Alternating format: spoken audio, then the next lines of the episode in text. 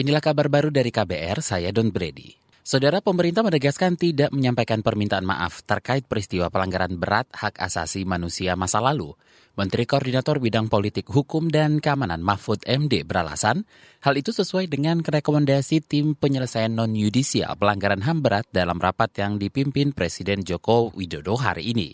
Selain itu, kata Mahfud, pemerintah juga hanya akan fokus pada pemulihan hak-hak korban, bukan penegakan hukum terhadap pelaku. Di dalam rekomendasi penyelesaian non-yudisial itu tidak ada permintaan maaf dari pemerintah kepada masyarakat karena peristiwa itu, tetapi pemerintah menyatakan mengakui bahwa peristiwa itu memang terjadi dan pemerintah menyesali keterjadinya peristiwa itu. Dan tidak ada perubahan status hukum terhadap peristiwa-peristiwa masa lalu, misalnya TAP MPRS nomor 25 tahun 66 Menko Polhukam Mahfud MD menambahkan tidak ada perubahan atas peristiwa pelanggaran HAM berat masa lalu yang sudah diputus pengadilan.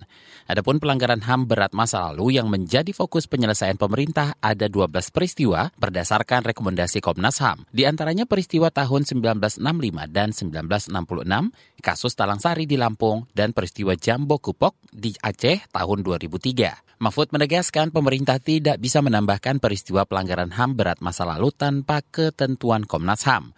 Mahfud juga meminta masyarakat memahami perbedaan peristiwa pelanggaran HAM berat masa lalu dengan kejahatan berat. Badan Pusat Statistik mengumumkan inflasi April 2023 sebesar 0,33 persen secara bulanan dan 4,33 persen secara tahunan. Kepala BPS Margo Yuwono mengatakan inflasi April 2023 lebih tinggi dibandingkan Maret 2023 yang sebesar 0,18 persen. Angka inflasi itu dipengaruhi momen Ramadan dan Lebaran. Pada April tahun 2023 terjadi inflasi sebesar 0,33 persen secara bulan ke bulan atau terjadi kenaikan indeks harga konsumen atau IHK dari 114,36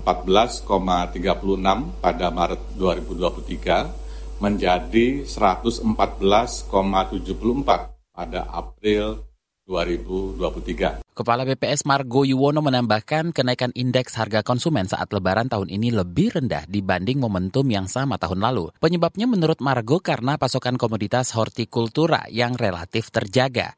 Kondisi tersebut ditopang aktivitas panen sepanjang Maret sampai April lalu. Selain itu, deflasi cabai merah dan cabai rawit juga mampu meredam inflasi umum pada April kemarin.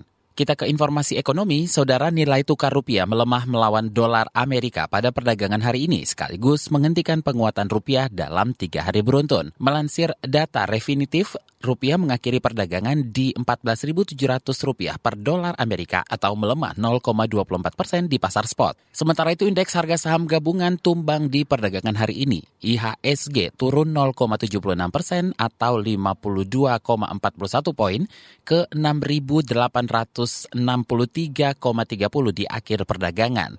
9 dari 11 indeks sektoral turun bersama dengan IHSG. Hanya indeks sektor barang konsumsi non-primer yang menguat 0,32 persen, serta sektor transportasi dan logistik yang menguat 0,17 persen pada hari ini. Demikian kabar baru dari KBR, saya Don Brady.